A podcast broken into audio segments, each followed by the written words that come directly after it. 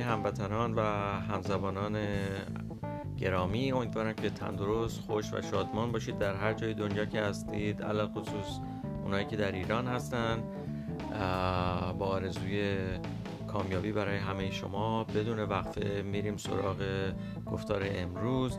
ببینیم که چه حرفایی در پیشی رو هست که بهش گوش بدیم و صحبت زیادی من دیگه در این قسمت نمی کنم ساعت ده و سی دقیقه شامگاه یا شب سی و یک جولای 2021 هست. من داوود فرخزاد از تورانو انتریو کانادا میزبان شما هستم.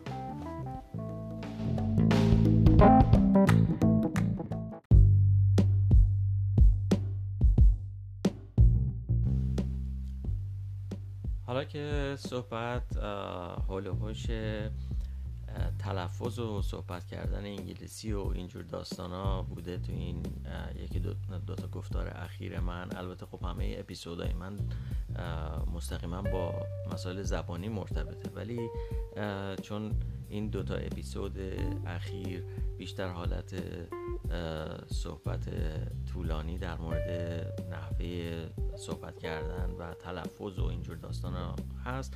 من فکر کردم که یه مسئله رو راجبش صحبت بکنم. نه خیلی طولانی ولی خب به حال بد نیست که راجب یه همچین مسئله هم یه صحبتی داشته باشیم. و اون افسانه هایی هستش که معمولا ما در مورد یه سری از افراد بزرگ بزرگانمون افراد نامی دانشمندان و یا هنرمندان و پزشکان و اینجور افراد در بزرگداشتشون می‌خوایم بگیم.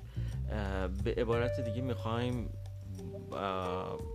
یه جوری ادای دین کرده باشیم. بعد از فوت این افراد وقتی که در میگذرند ما می‌خوایم که یه سری صحبت های قشنگ بکنیم. و همین دلیل میریم وارد یه فضاهایی میشیم که واقعا گهگاهی اصلا به نظر من نه تنها از نظر آدم های مطلع خیلی اینها کمک به اعتبار اون فرد درگذشته اون آدم مشهور نمی‌کنه بلکه یه مقداری حتی اثر به نظر من اثر منفی هم می‌گذاره. اما خب داستان چی هست؟ اصلا من از چی دارم صحبت می‌کنم؟ فرض بفرمایید که راجب اینا همش مثال هست و این مثال ها به هیچ عنوان دقیق نیست. تعمدن من اینها رو دقیق نمیگم چون نمی‌خوام اسم از افراد خاصی خواهم برد توی این صحبت. اما اینا من فقط دارم نحوه صحبت کردن خودمون رو برای بزرگداشت این افراد یه مقداری به نقد بکشم. ولی به هیچ عنوان در ارتباط با خود اون افراد که ازشون اسم می‌برم نیست و خواهش می‌کنم سوء برداشت نشه. این رو از اول من بگم که مشخص باشه. به عنوان مثال مثلا میگن که کی بگم دکتر حسابی ایشون ریاضیدان بوده فیزیکدان بوده مثلا در پزشکی خیلی تبهر داشتن و به پنج تا یا هفت تا زبون زنده دنیا هم می مسلط بودن.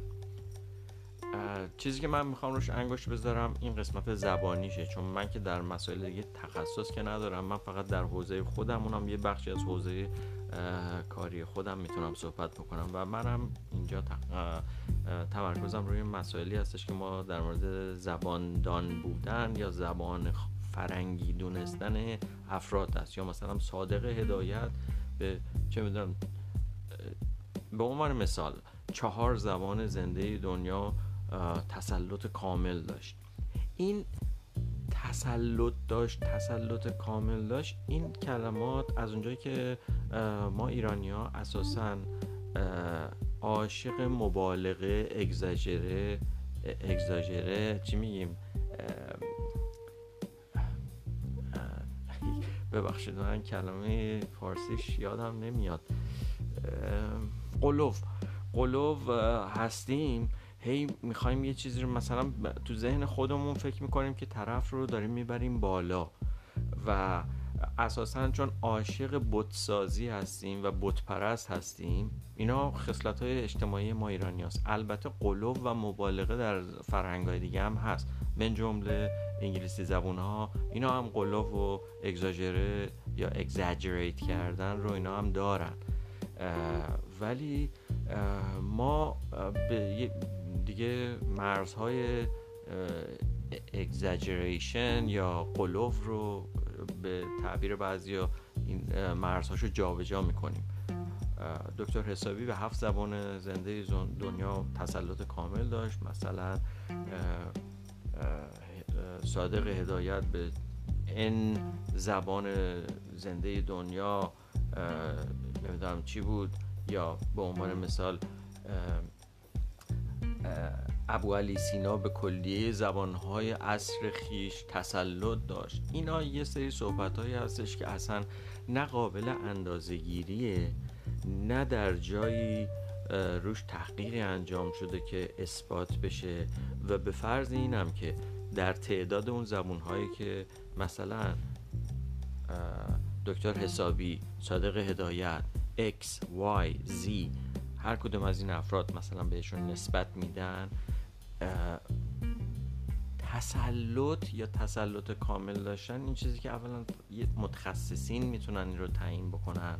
یعنی افراد عامی نمی‌تونن اصلا در حد و اندازه ای نیستن که بخوان این رو راجبش صحبت بکنن. و حالا اون کسی که بیوگرافی نوشته هم اون هم نمی‌تونه. مگر اینکه استناد کرده باشه به گزارش هایی که از طرف زبانشناسا میاد ضمن اینکه بحث زبان یه بحثی هستش که اصلا مثل علم هیچ حد و مرزی نداره. یعنی اگر ما بیایم یه سری تعاریف داریم یه سری ما برای سطح زبانی یا میزان دانش زبانی یه سری سطوحی رو تعریف می‌کنیم ولی اینا مثل خطکش نیستش که مثلا میگن از این کلمه اگه یه دونه بیشتر بدونی رفتی تو اون سطح یا اگه این کلمه رو ندونی در این سطح باقی میمونی یا این ساختار گرامری رو اگر مثلا بگی اون سطحی. اینا چیزای تصنعی هستش. ضمن اینکه هیچ کسی نمی‌تونه حتی اگر زبان مادری خودش باشه ما حتی اینی که من دارم به شما میگم از نظر فنیه. در علم زبانشناسی هر تقریبا هر جمله ای با توجه به اون کانتکست یا اون محیطی که درش این جمله به کار میره یا اون واژه خاص یا ترکیب واژگانی به کار میره می‌تونه یک معنی متفاوتی داشته باشه که متناسب با سخنگو شنونده یعنی گوینده شنونده و محیط و موقعیت زمانی و مکانی متغیر باشه. یعنی شما همون جمله رو اگر توی موقعیت دیگه با یه آدم دیگه بگین تحت یک شرایط روحی دیگه بگین این جمله مثل جمله قبلی نیست. علا رقم که ترکیب گرامریش ساختار گرامریش همونه. و حالا شما اگر قوانین احتمالات رو هم بخواین در حقیقت مبنا قرار بدین شما ببینید که مثلا از ترکیب هزار کلمه از ترکیب ده تا کلمه اصلا هزار تا چیه؟ با ده تا کلمه اینا رو اگر شما ترکیبات رو جابجا بکنین چند تا جمله جدید می‌تونید بسازید. اونایی که ریاضی می‌دونن می‌تونن پاسخ بدن که چند ترکیب جدید از این ده تا کلمه میشه در آورد حالا این ده تا رو شما بکنید 100 تا ببینید چقدر میشه. این 100 تا رو بکنید هزار کلمه. از هزار تا کلمه در یک زبان. حالا یک زبان هزاران هزار کلمه داره.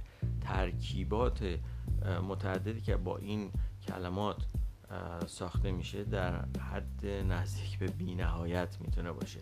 بنابراین این که من بیام بگم که آقای دکتر فلانی خانم مهندس فلانی فلان نویسنده به هفت زبان شیش زبان نمی‌دونم دنیا تسلط کامل داشتن این اصلا مفهوم نداره. به عنوان مثال در زبان انگلیسی شکسپیر که یکی از شهیرترین مشهورترین شعرای زبان انگلیسی هست 29 هزار کلمه به کار برده در تمام همه حدودا 29 هزار کلمه به کار برده در تمام اون اشعار و نمایشنامه هایی که نوشته. اما آیا میشه گفت که شکسپیر تمام زبان انگلیسی رو در نوردیده هرگز؟ یا یه آدمی مثل چه می‌دونم و اصلا بیایم روی عوام. مثلا یه آدم عامی مثل من. من با تمام عامی بودنم حالا یه عمری رو در ارتباط با زبان انگلیسی گذروندم. اما آیا می‌تونم بیام ادعا بکنم من تسلط کامل دارم روی انگلیسی؟ باورتون شاید نشه. من هرگز اصلا جسارت نزدیک شدن به این جمله رو ندارم که بگم من تسلط کامل دارم. به زبان انگلیسی. چون وقتی خودم رو با یک آدم بسیار بسیار معمولی که زبان مادریش زبان انگلیسی است مقایسه می‌کنم می‌بینم شاید من خیلی فاصله دارم تا به اون برسم از خیلی بابت ها حالا شما تصور بکنید در زبان مادری خودم زبان فارسی من فکر می‌کنم زبان فارسی من شاید در حد متوسط باشه. حالا مثلا ادعا می‌کنم درس هم خوندم و که من یه زبان مادریمه دیگه فارسی. ولی آیا می‌تونم بگم من به زبان فارسی تسلط کامل دارم؟ حالا شما اینو بکنید هفت زبان. یعنی مثلا یه سری ببینید حدس من اینه که به عنوان مثال آقای دکتر فلانی خانم دکتر فلانی فلان نویسنده یا فلان فرد دیگه اینا در یه حدی اموراتشون رو میگذروندن یا مثلا می‌تونستن با استفاده از دیکشنری ترجمه بکنن از زبانهای مختلف و بنویسن یا از زبان فارسی برگردونن به اون زبان.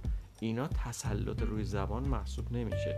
زبان ابعاد بسیار گوناگونی داره و با اینجور چیزها به هیچ عنوان از نظر فنی صحیح نیست که بیان به نفر بچسبونن این رو که این فرد 6 زبان اون فرد ده زبان این فرد نمی‌دونم سه زبان رو کامل با تسلط کامل اصلا این تسلط کامل مثل تابو باید باشه.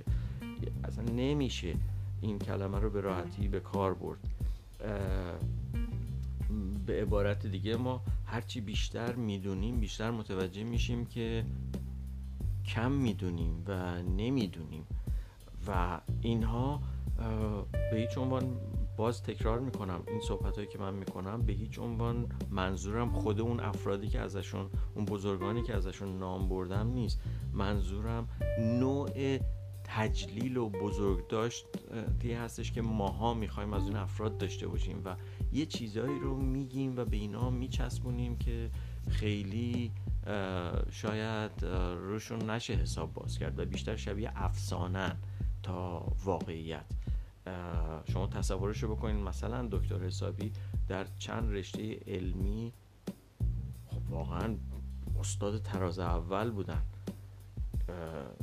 در حدی که مثلا حتی اینجور که من متوجه شدم حالا به شکلی غیر مستقیم با اینشتین یا در انگلیسی آینستاین هم کار کردن.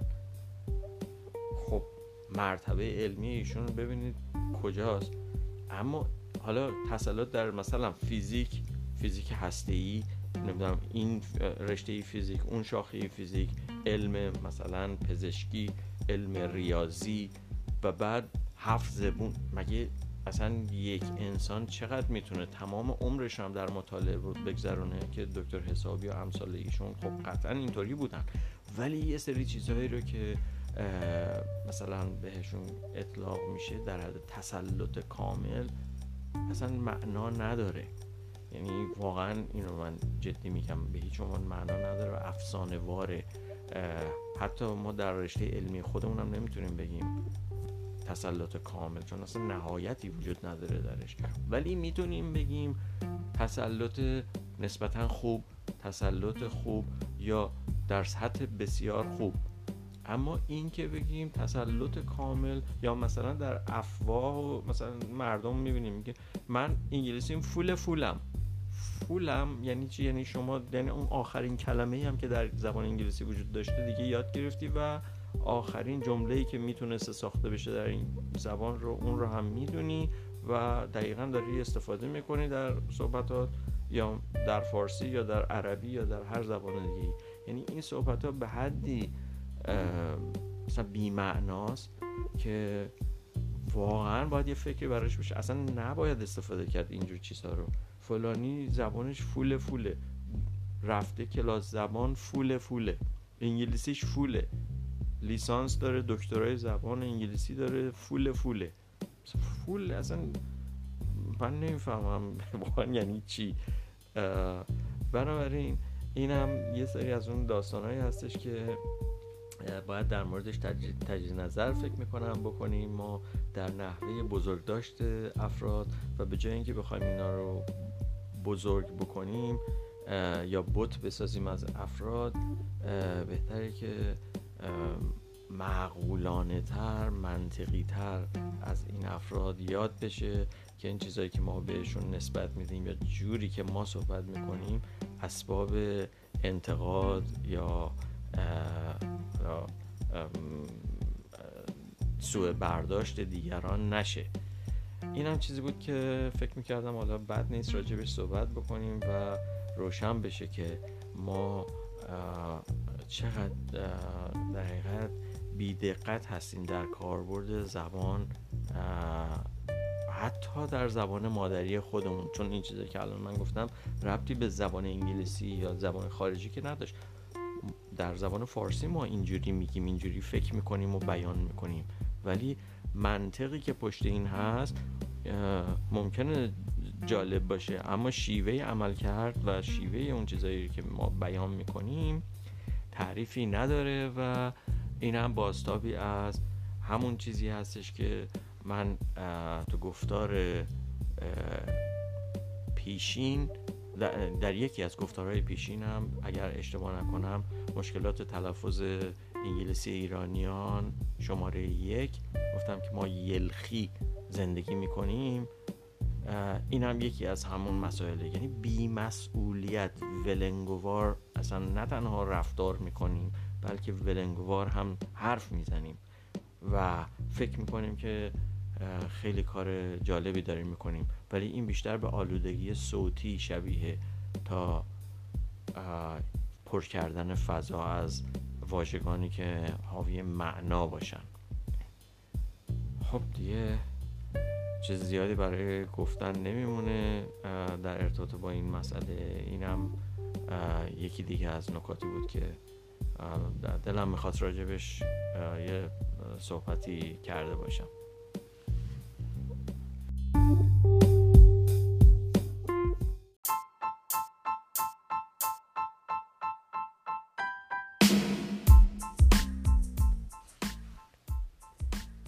خب می‌خوام راجع به یه چند تا واژه هم صحبت بکنم و در مورد تلفظشون. اولینش یک مجله هستش که بسیار معتبر و معروف هست در تمام دنیا و معمولا این مجله لیست افرادی که در زمینه های تکنولوژی یا ثروت یا حالا زمینه های دیگه جزو افراد شاخص دنیا هستن. حالا به عنوان مثال 100 نفر اول 300 نفر 400 نفر اول یا 500 نفر اول دنیا در زمینه نوآوری مثلا یا تکنولوژی یا تاثیرگذار بودن یا ثروت اینها رو ما در این مجله می‌بینیم. و این مجله معمولا در ایران به این شکل ازش یاد میشه. اینطور که من شنیدم. مجله فوربز. این مجله بذارید ببینیم که ما چه می‌گوییم آنها چه می‌گویند و بالاخره بقیه داستان. آنچه ما می‌گوییم فوربس یا فوربز. آنچه آنان می‌گویند فوربس فوربس فوربس گاهی اوقات با س گاهی اوقات با ز ولی فوربز یا فوربس هر دوش شنیده میشه. آنچه می‌توان گفت فوربس یا فوربز حالا هر کدوم که راحت تر باشه. ز یا س. ولی فوربس و فوربز اون چیزی هستش که من از خیلی ها شنیدم. خب حتما شنیدین مثلا فوربس 500 فوربس 400 فوربس 500 فوربس 400 که این عدد نشان دهنده اون تعداد افرادی هستن که قرار معرفی بشن لیست بشن توی مجله. خب فوربس 400 مثلا یعنی 400 نفر اول در دنیا. حالا با توجه به زمینه مورد بحث. دیگه این مسئله بحث میشه توی اون مجله و معرفی میشن این افراد. خب این از این که امیدوارم کار سختی نباشه. این دیگه چیز خیلی ساده است. یک بار دیگه آنچه ما می‌گوییم فوربس یا فوربس آنچه آنان می‌گویند فوربز یا فوربس آنچه می‌توان گفت فوربس یا فوربز انتخاب با شماست. یک کلمه دیگه هست که من اخیرا برخورد کردم. نمی‌دونم این رو من اصلا درست فهمیدم یا نه ولی برداشتم از این فکر می‌کنم این به زعم من برداشتم درسته. اما ببینیم چیه. من برخورد کردم توی این رسانه های جمعی که این جوونا مثلا جوانای ایرانی می‌خوان خیلی به قول خودشون کول باشن خیلی آدمای باحالی باشن و از کلمات آنچنانی استفاده بکنن. مثلا بین دخترها و پسرها میگن مثلا رل بده رل. این ماه هاست که من راجع به این فکر کردم ولی به نتیجه نرسیدم تا اینکه یه جایی بالاخره حالا هم سوال کردم از از برادرم که جوانتر از منه سوال کردم و در یک جای دیگه هم برخورد کردم که نوشته بود و تونستم متوجه بشم جریان چی است من متوجه شدم که این افراد این جوونا منظورشون از رل دادن یا رل داشتن یعنی اینکه رابطه داشتن رابطه نسبتا دوستانه عمیق داشتن با یک فرد دیگه هست. حالا این فرد می‌تونه بین دو جنس مخالف باشه یا اگه هم جنسگرا باشن بین دو فرد از یک جنس و سایر حالا مشتقاتش. اما حالا این رل از کجا میاد؟ این دوستان جوان ما اینا کلمه احتمالا این حدس من هست که relationship رو برخورد کردن. relationship relationship که به معنی رابطه هست. و اصطلاح این to be in a relationship یعنی اینکه در رابطه با کسی بودن. در رابطه بودن. من تو رابطم. و خب پیش خودشون فکر کردن که بابا اگه ما مثلا می‌خوایم بگیم relationship که خیلی طولانیه اومدن برای خودشون این رو کوتاهش کردن و حالا relationship و relation relation تلفظ کردن احتمالا و بعد همینم هم هی کوتاه و کوتاه انقدر زدن توی این گذاشتنش تو ماشین لباسشویی و چنگ خورده این چه می‌دونم شسته شده تا آب رفته شده رل. یعنی یک بخشی از یک کلمه که نه در انگلیسی وجود خارجی داره نه معنا داره نه در ایرانی وجود داره نه در ایرانی معنا داره. یک کلمه ضرب کردن به این میگن ضرب کردن کلمه و خب برای خودشون دارن حال می‌کنن دیگه. یه کلمه ساختن و منظورش هم ریلیشنشیپه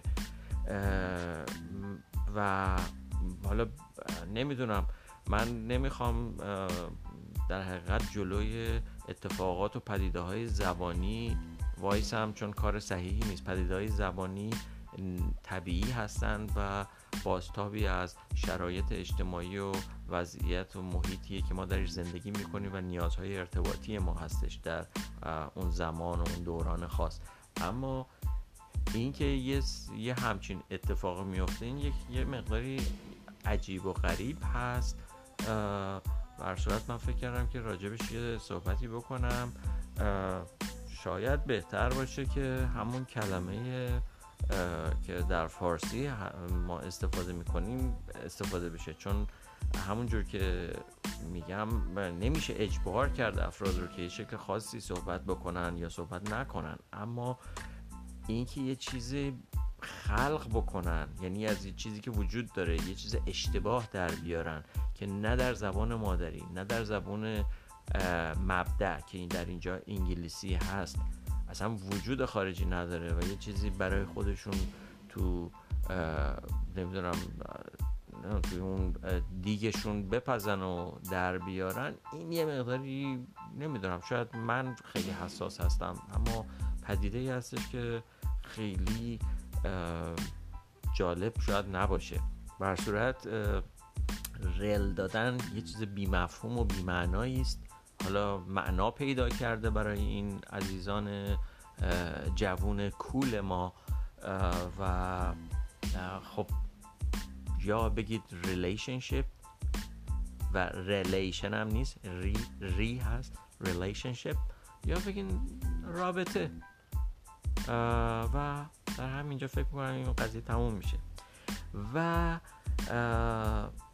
کلمه دیگه این کلمه از اون چیزهایی هستش که از قدیمی ها به ارث رسیده و بازم احتمالا قدیمی ها نمی‌دونم حالا به درست نشنیدن این رو و در فارسی واردش کردن چه بوده مشخص نیست و اینم از اون من فکر می‌کنم یا درست نشنیدن یا به دلیل اینکه انگلیسی درست این رو نمی‌دونستن اونجوری که خودشون فکر کردن و براش هم احتمالا تعبیر و داستان هم ساختن در توجیه اون چیزی که میگن به کار بردن. اما چیه؟ این اسم یک ورزشه که یک شاخه ای از ورزش های رزمی هست به اسم کشتی کج. حتما شما هم شنیدین کشتی کج. خب کشتی کج طرفدارای خودشو داره یک همونجوری که گفتم یه شاخه از ورزش های رزمی هست. به نوعی شاید کشتی محسوب بشه ولی اصلا کج آخه چرا این مثلا چرا راست نیست؟ چرا کجه چرا معوج نیست؟ این خیلی من رو به فکر واداش که خب چی باعث شده که این افراد این بگن این کشتی کجه؟ من به هیچ نتیجه نرسیدم جز اینکه اینا کلمه انگلیسی رو شنیدن و حتی ندیدن و اونجوری که خودشون شنیدن براش یه کلمه نزدیک فارسی مثلا پیدا کردن و رفتن جلو و تا امروز هم رسیده به ما دیگه. اما این ورزش که در بریتانیا شروع شد اساسا یک نوع ورزشی بود که طبقه کارگر اونجا زمانی که خب تفریح زیاد نبوده اون موقع قدیم ها. اینا توی مناطقی که کار می‌کردن بعد از اینکه از کار میومدن بیرون یه آبجویی میخوردن و بعد از اون تو محله های جمع می‌شدن و این در حقیقت تفریحشون این بود که با هم کشتی می‌گرفتن. در اسنای این کشتی که این از چند نقاط مختلف بریتانیا بودن تکنیک های گرفتن و قلاب کردن و گیرانداختن طرف رو برای اینکه تسلیمش بکنن که حالا توی مثلا UFC میگن سبمیشن سبمیشن یعنی هم تسلیم شدن. اینا با هوک کردن مثل قلاب کردن و کچ کردن گرفتن. این در واقع کچ رسلینگ هست. کچ چه؟ کچ گرفتن. کچ رسلینگ که دوستان هموطن ما اینو کج شنیدن. یعنی خب رسلینگ رو ترجمه کردن کشتی. اونم که کجه کشتی کج احتمالا چون شبیه کشتی ما نبوده فکرن که خب این باید هم کجه دیگه. چون شبیه کشتی ما اصلا نیست. این حتما کج و موجه ولی همونجوری که گفتم اصلا بر مبنای کچ کردن گرفتن قلاب کردن طرف مقابل حریف و وادار کردنش به تسلیم شدن یه سبمیشن یعنی می‌خواستن به اون نقطه سبمیشن برسن با این فنون. و از جاهای مختلف انگلستان اینا شیوه های خودشون رو داشتن برای قلاب کردن و گرفتن. و همینجور این تحول پیدا کرده تا به اون شکلی که ما تا این چند دهه اخیر دیدیم تا این چهار پنج دهه اخیر دیدیم دیگه در اومده و قوانین بیشتر براش این رو در حقیقت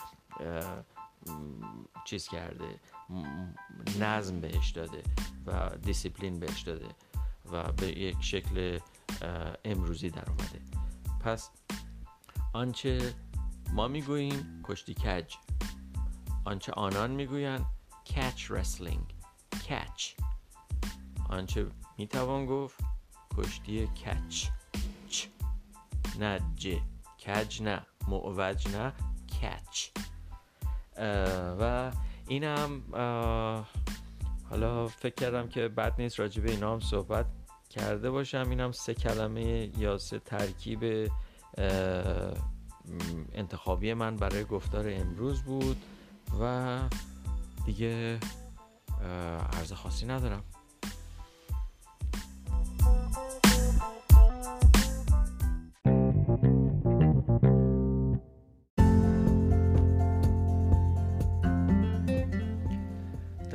چند نکته لازم بدونم که بهشون اشاره بکنم. اولین نکته این که هدف اصلی این سلسله گفتارها اصلا آموزش زبان نیست و فقط کاری که می‌کنه اینه که ما رو جلوی آینه می‌بره و بهمون نشون میده که از واژگان انگلیسی ما چجوری استفاده می‌کنیم یا چجوری تلفظشون می‌کنیم در گفتارهای روزمره خودمون در زبان فارسی. و به شکلی با برجسته کردن این نوع تلفظ و یا کاربردی که ما در گفتار روزمرهمون داریم به عبارتی خود انتقادی انجام میده. اما به همین بسنده نمی‌کنه.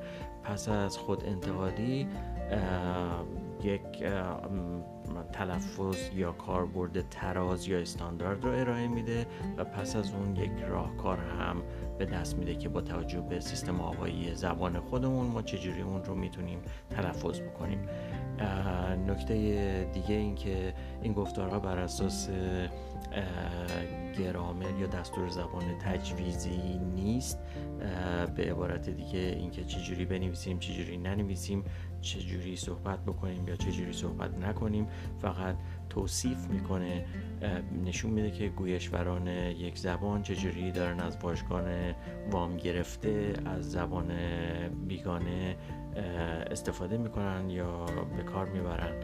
و خواهش می‌کنم اگر این گفتارها رو مثبت و سودمند می‌بینید اونا رو به دیگران توصیه بکنید خودتون مشترک بشین و همرسانی بکنید.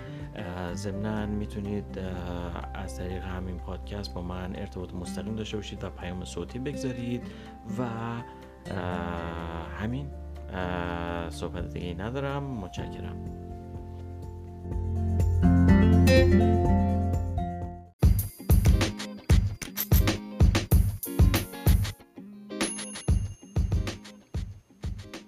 تا گفتاری دیگر بدرود.